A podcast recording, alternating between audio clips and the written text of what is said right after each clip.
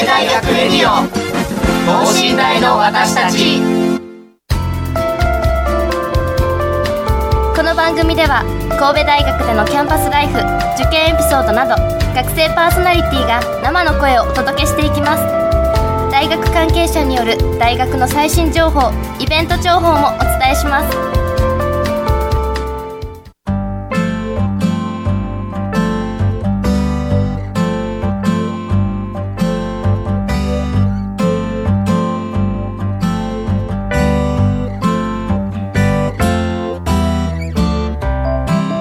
皆さんこんばんは。工学部2年の本山愛理です。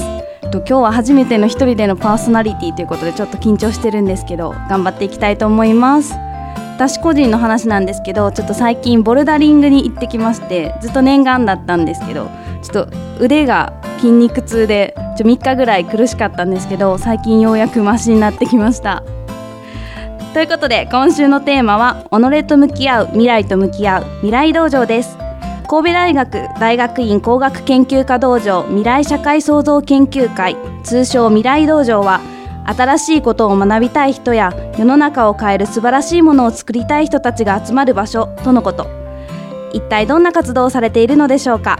道場の先生方お二人をお招きしお話を伺っていきたいと思います。この後ゲストの登場です。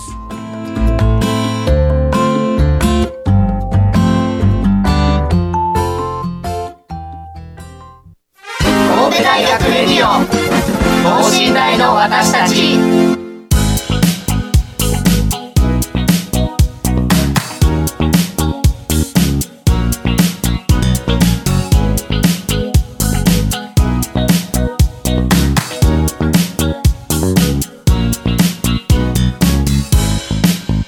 それでは早速ゲストの方にご登場いただきたいと思います。はい、えー、工学研究科准教授で道場未来社会創造研究会の師範鶴田博樹と申します。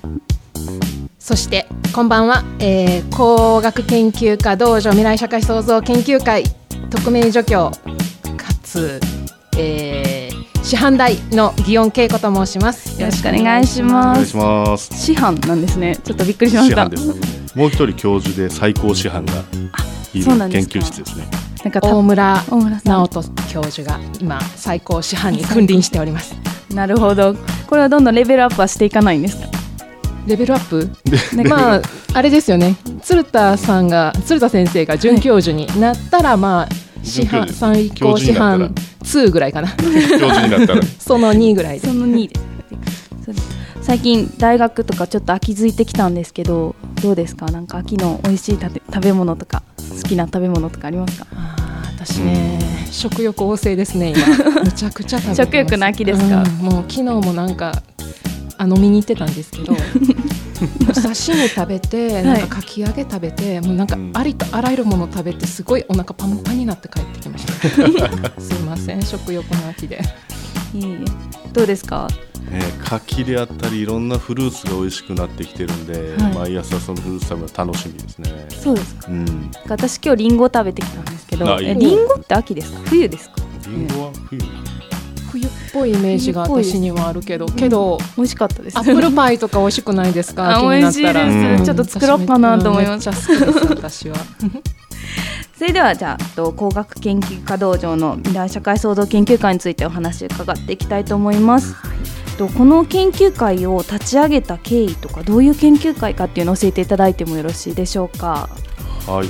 えっ、と私の本部本当の所属、シタントの所属は、えー神戸大学の学術産業イノベーション創造本部といいまして、はい。あの大学のいろんな出てきてもらってきた知識とかを産業界社会に使ってもらうようなことを、まあ、促進している部署なんですが、はい。何年か前に文部科学省の方から、はい。えーそういった新しい大学の知識を使ってもらうのに学生であったり社会人産業界いろんな人たちと対話をして新しいものを生み出していく中で、そういった知識を使うような仕組みを作りなさい考え方を使っていきなさいというところで、この祇園先生と一緒に、えーデザイン思考であったりシステム思考、ロジカル思考などを用いた新しい問題解決の、えーやり方考え方の考え方を大学の中に定着させようとしていたところ今最高師範である、えー大村直人教授がこれはもう大学にとって大事な機能なんだから、えっとそのプログラム終わった後もちゃんと大学の中に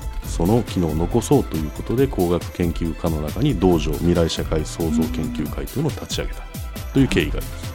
ちょっと難しかったです。難しいですか？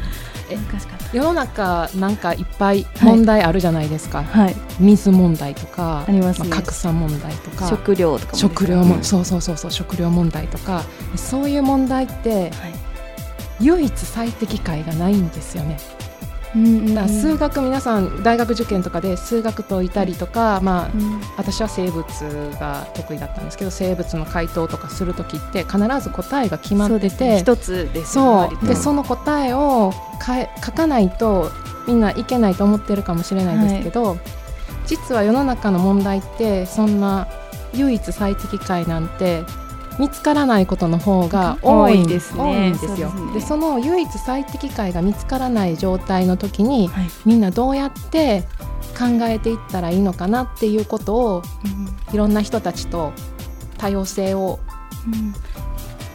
いろんな分野の人たそうちとそうそうそう。をであの話をしてアイデアを出して解決していきましょうっていうのが一番初めですね。うん今メンバーっていうのはどういった方たちがいらっしゃるんですかね？道場のメンバーははい。僕ら3人ですね。あ大村教授と、はい、ただ未来社会創造研究会というのがその前に立ち上がっていて、はい。大学の中のいろんな工学部から理学部から海事科学部農学部の、いあと経済系の先生たちが、はいもう他の学部いっぱい巻き込んだ先生たちが集まっていろんなことを議論しながら未来をどう作っていくのかっていうようなことを考える研究会なんですね。で結構メンバーの方はいいろんな分野でいらっしゃるといそううことですかね。ですね。なるほどで主にどういったことを今行われてるんですかね？えっと、大学で教育においては、えー後で多分詳しく説明が出てくるクリエイティブスクールといって、はい。学生さんがどうやって先ほど祇園先生が言った問題をどう捉えて解いていくかっていう教育、そこ社会人も巻き込んだ教育と研究の方ははい。例えば大学で生まれた知識その学術的な価値というものをどうやって産業界の社会の価値に変えていくかっていうような価値をどう考えて動かしていくかっていうような研究。なるほど。などですね。あとはその大学の中のいろんな知識をどうやったら融合できるかっていうような、ね融合非常に抽象的で難しい。どうやって融合していけるかっていうようなことを学問にしよう。融合してこう未来に向けてどういった形でこう還元というかしていくかっていうお二方はなんか神戸大学の学生に向けての授業とかって普通にやられてたりするんですかね？私は単位を付与するような授業は持ってないんですけれど鶴田先生はいくつかお持ちですね。と1回生の、はいえっと、第2クォーターでやってる企業社会論うんであったり職業と学びの中の一コマであったりあと農学部でも講義をしているので農学部の3回生にえーそうなんですか。ものの考え方の考え方うんでも祇園先生の方も今やっているその、えっと、鶴田先生が持ってはいる企業社会論の中で、あのそのワークショップ形式で、うん。あの課題を皆さんで一緒に考えてみましょうっていうようなことはさせていただいてますね。それは結構ハードですよね。いつも思いますけど、あの答えが分からへんくてどうしていいか分からへんからみんな右往左往するじゃないですか。そうですよね。それをあの、まあ、すごい安直なんですけれどあの思考をまず発散させて収束させるっていう基本の考え方があって、はい。でそれを授業の中でどうやっていけば自分が正しく発散して収束していくかっていうのをブレインストーミングだとかなんかその思考のフレームワークを使ってはい。みんなに体験してもらってその中で答えをなんかこれがいいんじゃないあれがいいんじゃないっていう風に見つけていくっていう授業はしさせていただいてますね。結構なんか大学生的に言うとなんか難しいですよね、なんかそういうの。なんか今まで高校生の間はまあ一ど。つ会話一つでみたいな。でなんか大学入ってきてからもしばらくはこう会が一つじゃないですか割と、だんだん専門的な学問が増えてきてまあ一つじゃないよみたいなことをなんか学び出したけどまだこう一つを求めてしまうというか。一つになったのは今まで私らの先人の人たちがはい。それを見つけてきたのをうん。私らはちょっと教えてもらってるっていうだけであってうん。本当のところそれを使ってさらに皆さん自分が何かの最適解を見つけていかないと本当はいけないんだけどもうみんなそのもらうだけもらって あとどう使っていいのかも分からずに。わからないです。そうでしょ？私もまあだけど、高校 高校の大学の時も授業を受けててあの専門習ってたとしても、はい。あの眠たくて寝てたし こんなこと言ったら怒られるんかもしれないですけどあのそれが何に使えるのかとかうん必要なのかとか、分からずに一旦知識として教え込まれてたのですごく実は私は苦痛だったんですね。でそれを、うん。大学の初期の段階でできるだけ我が事になるっていうかな、うん。自分が使え、うん。どこで使えるのかを理解した上でその知識を得られたらもっとみんな前のめりになれるんじゃないかうんなっていう気持ちで始めたのは始めましたね。いやそれすごい大事だと思う。何に使われてて、うん。この勉強がどう役立つのかって結構大事ですよね。目的としては。あの僕らがその社会に出た時にはい。ビジネスを作るであったり問題解決を卒業したらしていかないといけないっていう時にどういった知識を使うかっていうことやっぱトレーニングが必要だと思うのででトレーニング以上に大学っていろんな人たちがいろんな専門分野で集まっていていろんな教授がいたりするんでどうやったらその知識を集めることができるのか、うん。集めるため集めるのは何の目的でやるのかっていうところが1回生から考えていけるともっと面白い大学になるだろうなっていうのが一つの思いす。ごくいい素敵だと思います。ぜひ来てください授業に。はい。とこれまでに行われたイベントとか授業っていうの今授業の話がちょっとありましたけどそれはまた別ってことですかね。単位になっていないはいワークショップとかをとてもたくさんやっています。どういったものか教えていた今だいて。年度だと、はい。そのさっき出てきたクリエイティブスクールっていうのはい。名前で、えっ、と9月に4あ3日間か。9月に3日間、あの集中してワークショップをしてその時は、えっと新しい大学を作るっていうテーマでへえ。15名ぐらいの学生さんかな。うん。20名弱かな。20名。20名。弱あ20名弱うなんの学生さんに集めてもらって、でいろんなアイデアを出して、うん。こういう大学にしたいっていうあもう一から大学をそうそうそうそうそう。それはグループで。そうグループワーク。45人のグループ1グループが4つぐらいあってで出てきたのはまあなんだったかな。あ自分たちが自主的に、あの授業を選べるようなシステムがやっぱり必要だとか、あとはあの卒業生たちとはい。もっと交流したいっていうのがあって、うん実はホームカミングデーにはい。その一部のあのワークショップに出てくれた一部の学生さんたちがはい。有志でホームカミングデーにあの、うん。企画を作っていて、はい。あの卒業生たちと一緒に、まあ、ちょっと椅子並べて談話するぐらいのスペースなんですけど、はそういうのを作ってあのお偉い方々と喋ろうっていうのを やるっていうのを今,、うん。今一生懸命みんなやってますね。ホームカミングデーってそれあれ？28日にそう。今月？神戸大学10月のそうそうそう。28日？そう卒業生の方が大学にそういっぱい来ますよ、うんそれこそあの今まで社長さんされてた方とかあの著名な方が。もうもちろんあって神戸大学の卒業生ですもの。もうそうそうたるメンバーががあって 集まってくるのにそんな、そんな機会逃したらもったいないとかってみんな言って、そうですね。それを考えれるのがすごくうん。いいと思う、だから考え方考えたことをはい。実行しないと私も意味がないと思ってるからうん机上の空論でそれこそ、まあ、思考のプロセスがどうのこうのって私も言うけれど、はい。出てきたものを面白かったねで終わったら意味がなくて、うん。今度それを本当に形に現実のものにするところまで私はしたいのでホームカミングデーは久々に楽しみ。あの学生さんがゼロから作り始めて、うんうん。あのものにちちゃんと作り上げるうん。プロセスを全部見れたのですごい楽しいですね私自身は。うん。あの神戸大学のこういった新しいものを考えるその講義あの、はい。ワークショップっていうのが、はい。極力というか、まあ、あの学生さんと一緒にはい。考えていけるようなうん。仕組み仕掛けっていうのを祇園先生が考えていてはい。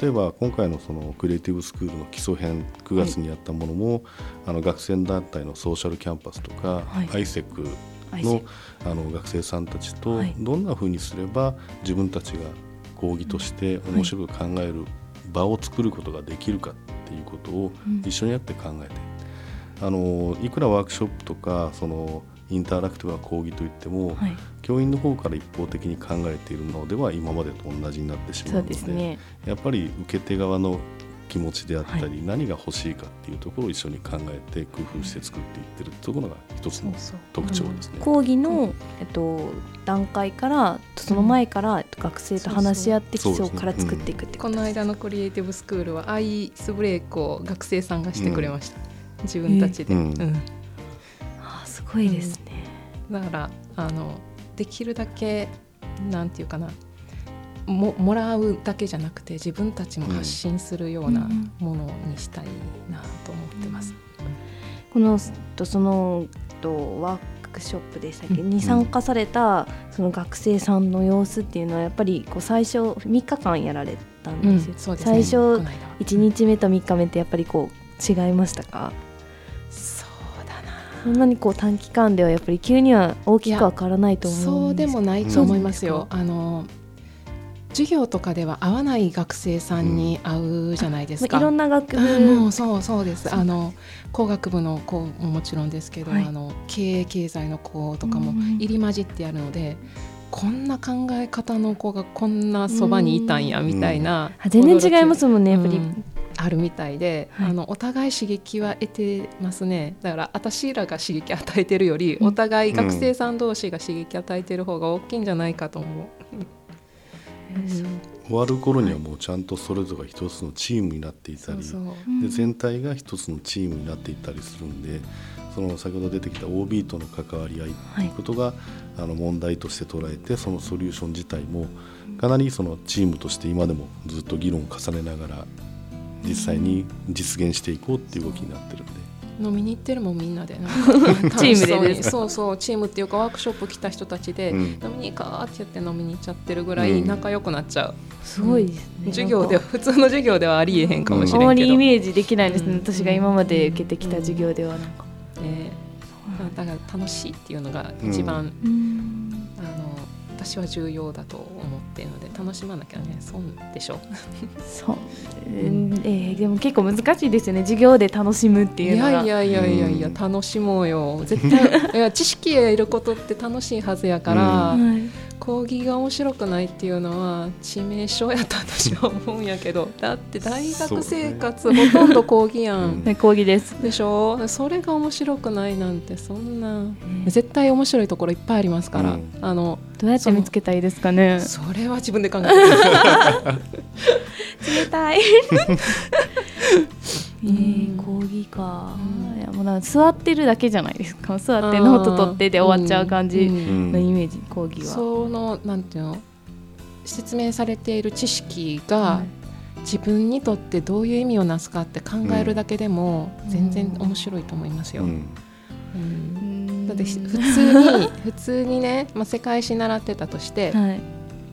農耕文化からあ狩猟文化から農耕文化に移行しましたって、まあ、高校生の先生とか説明すると思いますけど、それの意味するところってものすごいいっぱいあってそれこそ狩猟から農耕ってイノベーションじゃないですか。うん、そうですね。そう。もう劇的な革改革がそこで行われてて、うん。それって人って嬉しあ喜んで農耕生活に入ったんかなとか、考え出したたらもうそれこそだっていろんなことを考えられるやん。面白くならへん、それを聞いたら面白くなるんですけど、うん。そその時はああそうなんや、うん。変わったんやみたいなんで終わってましたねそう自そうそうそうそうそう。だから講義受ける時のその姿勢なりその,、その講義で自分が何を考えるかって決めて受けるだけでも全然変わると思いますよ。うん。うん。そ自動的ではダメですね。あそりゃそうですよ。そりゃそうですよ。本当考えます。うん。せっかくなのに楽しんでください。はい。と今後のそのと道場とかの展望っていうか今後どうしていきたいっていうのってあったりしますか、あの教育面においては今はい。祇園先生が言ったように、大学の教育あった、はい。まあ、あの受け取る知識っていうのは非常に面白い神戸大学だとやっぱり日本でもかなりハイレベルなその知識が、あの学生さんたちに提供されている。だけどそれを一方的に聞いてるだけでつまんねえなではなくて、はい。本当にそれを受け取ることの面白さであったり使うことの面白さっていうことをちゃんとその理解できればうん。非常にもっと面白く大学になっていくんだろう、あの教育改革とかいろんな組織改革という言葉じゃなくて、はい。やっぱりいてる先生たちもそうやって喜んでもらえるとやっぱりどんどん教えたくなっていくような一緒に研究したくなるようなきっかけになればいいかな。それを手。手助けしていきたいっていう形そうですね。なのでそういった、あの硬い言葉というと新しい大学をどう作っていくか、うん。でもやれることでもっともっと楽しい場所をどうやってみんなで作れるかっていうところのきっかけになればいいかな。もっと楽しく なってほしい、まあ道場っていう名前なのではい。皆さんが集まってはい。自分がやりたいことをまあ一人こういうことがやりたいっていうことを持ってきたら、はい。その道場の人たちみんなでそれを解決するためにはどうしたらいいのかって、みんなで考えれるような場が作られ作れたらいいなと思っていて、うん。それには課題を、ま、とりあえずみんな持ってきてほしいな。のうん。普段考えていて例えば自分家の近所高齢者が増えたけどゴミみんなねめちゃめちゃ勝手に捨てるねんとかってそんなんでもいいね、うん。なるほど。本当そんそうそうそう。踏んでそれってどうしたらいいのかなってみんなで考えれるような場がどんどんどんどん大きくなればいいなと思ってます。うん。でもう一つは、はい。僕らは教員として、はい。この道場っていうのが実は神戸大学の未来社会、えっと、未来世紀都市学研究ユニットっていう、知らないでしょ？大きな研究組織の中に入ってきてそこはもう経済から経営からあのいろんなあのもうにあの神戸大学トップレベルの先生たちがはい。集まって100年後100年単位の未来の都市ってどうやって作っていくんだろうっていう研究をしようとしてます100年単位でそういった未来の都市を作るのにい。ろんな知識がやっぱり融合していかないといけないんだけど、学生と一緒に考えているその学生さんとか社会の人たちが考えている問題とかそういったことからさらにそのハイレベルな研究というものを使って本当の問題が解くような解けるような場が作りができたらいいかな。そういった研究組織の中で僕らも活動しているので、なるほど100年後の未来ですか？うん、まあ生きてはないですけどね。そう生きてないのでどうやってそれを作っていくのか。うん。防災減災であったりはい。いろんな今の社会もエネルギー問題だってそうだしっていうことを100年後の未来を考えられるのが大学の一番いいところであって。なるほど。なるほどそうですか。いいこと言うね。たまにはね。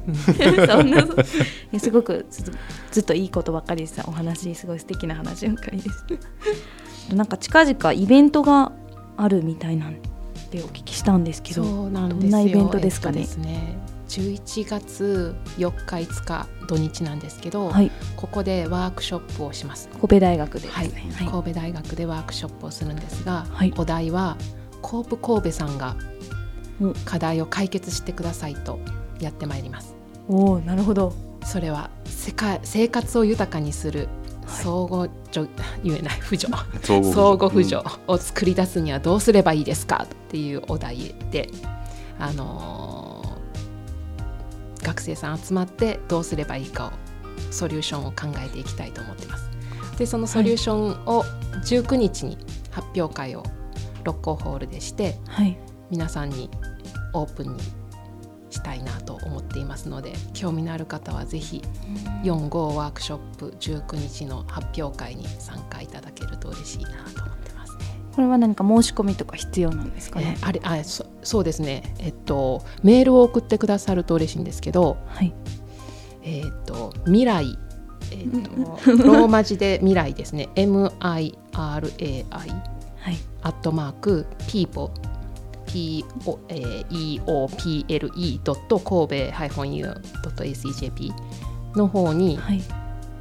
参加したいですってオープンイノベーションに参加したいですってメールを送っていただけるとはい。詳細をまた折り返しご連絡します。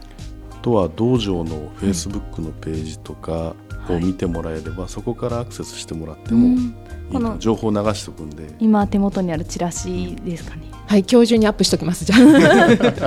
ここにチラシあるんですけどコープ神戸が新大生に難題を突きつけます書いてますね、なんかそうです。難題ですねでも難題ですね。相互扶助ってなんやねんってところからそこからですよねま調べるところからですねそうです。これあのいろんなところでただの講義に使われてるはい。あの演習問題ではないのではい。コープ神戸が本気で解決して例えば自分たちのビジネスにしたいとかあ本気そのう本気の課当題。が然ですよ。もう本気本気。私ら本気のもんしか扱ってないから。なるほど。本気ですか。本気です。もう実際にやります。対象現実に。は大学生、学生ですか？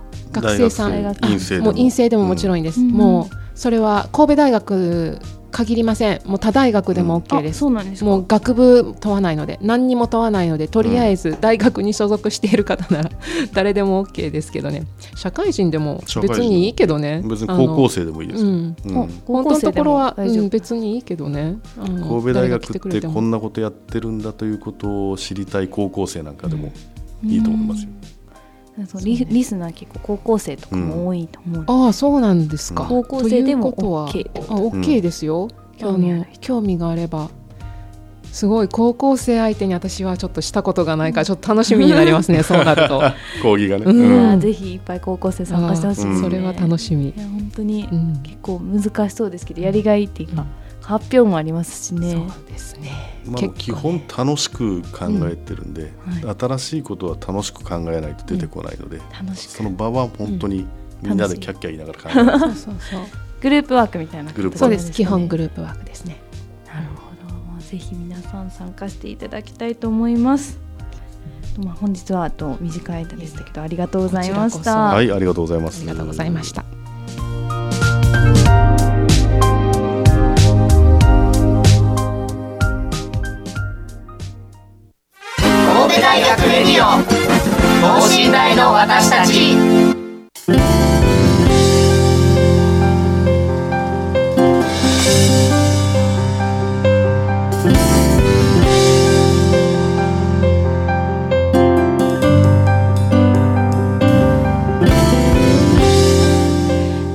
ても素敵なお話聞かせていただきました、まあ、講義って、まあ、大学生になると、まあ、机に座ってノート取って先生の話聞いてメモ取ってみたいなあまり楽しいなって思うことなかったんですけど、まあ、今日のお話聞いてやっぱり受動的じゃなくて能動的に自分でなんでこうなるんだろう自分の生活にどうやって使われてるんだろうとかそういうことをしっかり考えていけたらもっともっと楽しくなっていくのかなと思いました。ぜひ興味ある方はオープンイノベーションのワークショップにも参加してほしいと思います。ということで今週は工学部2年本山愛理がお届けしました。それではまた来週さよなら。